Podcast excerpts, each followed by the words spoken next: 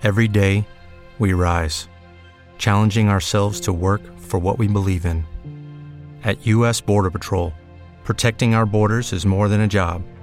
It's a calling. Agents answer the call, working together to keep our country and communities safe. If you're ready for a new mission, join U.S. Border Patrol and go beyond. Learn more at cbp.gov/careers. Ho il piacere di dare il mio buongiorno a una collega del Messaggero, Barbara Savodini. Buongiorno Barbara. Buongiorno Maurizio, buongiorno a tutti gli ascoltatori. È un piacere di trovarci dopo l'altro giorno che abbiamo seguito insieme il confronto tra i candidati a sindaco di Fondi, che poi non c'è stato perché non è stato un confronto. Il mio buongiorno anzitutto, come stai e com'è il tempo a Fondi? Perché doveva essere questa allerta meteo, ma sembra che il tempo vada bene, insomma.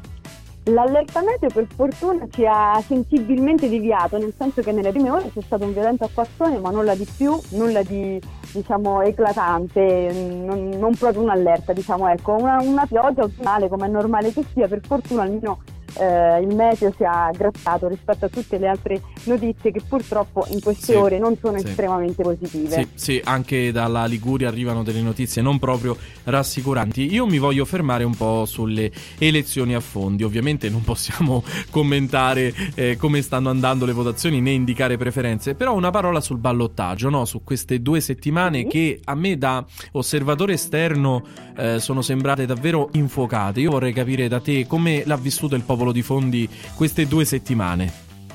Allora, io penso che sicuramente dai commenti che sto raccogliendo la popolazione è sostanzialmente divisa in 2 parti. Quelli che hanno vissuto la campagna elettorale in primo piano, ovvero tutti i candidati, anche i candidati esclusi, i sostenitori dei vari candidati, che l'hanno proprio vissuta come quasi un tifo da stadio, lo hanno proprio vissuto in maniera viscerale, in alcuni tratti anche in maniera violenta. Non sono mancate le accuse, anche le parole forti, non pubblicamente. Diciamo che molto di questo atteggiamento è stato vissuto su WhatsApp, quindi un po' dietro le quinte, ok, non proprio sotto i riflettori, però comunque questo ha contribuito a rendere l'animo dei 2 candidati sicuramente più irascibile. Tutti e 2 hanno un po' anche patito, ecco, questi ultimi giorni. E poi c'è tutta un'altra parte della città che invece semplicemente ha continuato a fare la propria vita di sempre, totalmente ignari delle polemiche che correvano, indifferenti a tutto.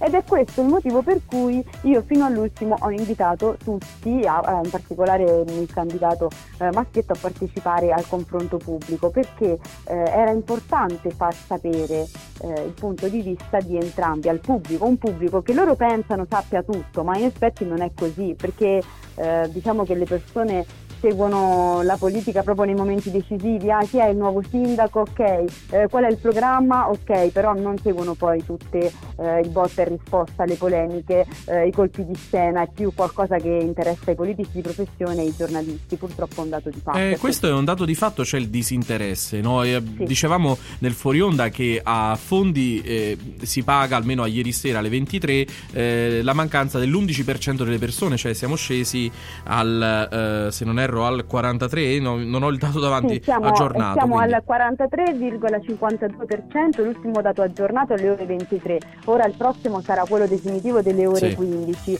Allora sicuramente l'affluenza è in calo. Visto che ci sono ancora delle ore utili per poter votare, invito tutti a farlo. Voglio pensare che alcuni siano stati scoraggiati dall'acquazzone di cui parlavamo poc'anzi. Quindi c'è ancora qualche ora prima di pranzo, dopo pranzo, fatelo perché è importante. Al netto di questo, molti proprio per scelta, sentendo comunque i commenti delle varie persone, dei vari cittadini, hanno deciso proprio di non votare, circa un 20%, perché non si riconosce nessuno dei 2 candidati, avendo accordato la propria preferenza a qualcun altro che non è al ballottaggio.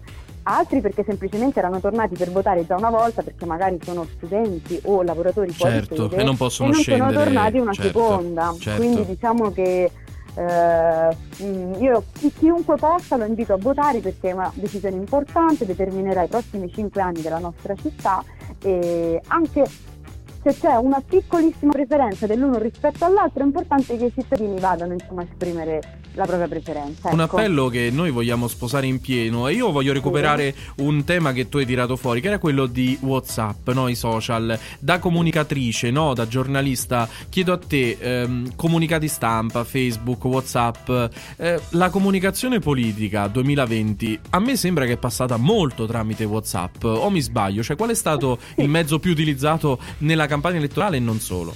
Allora, sicuramente questo è un particolare inedito rispetto a 5 anni fa. C'era sicuramente anche 5 anni fa WhatsApp, però la campagna elettorale non correva su questo mezzo. Adesso invece tanti candidati lo hanno privilegiato, anche per dire alcune cose senza mettersi la faccia, perché qualcosa che tira su WhatsApp è comunque qualcosa di privato, che arriva agli elettori, ma del quale poi non devi prendere le distanze, non ti devi assumere la responsabilità, cosa che invece devi fare su Facebook oppure devi fare sulla stampa.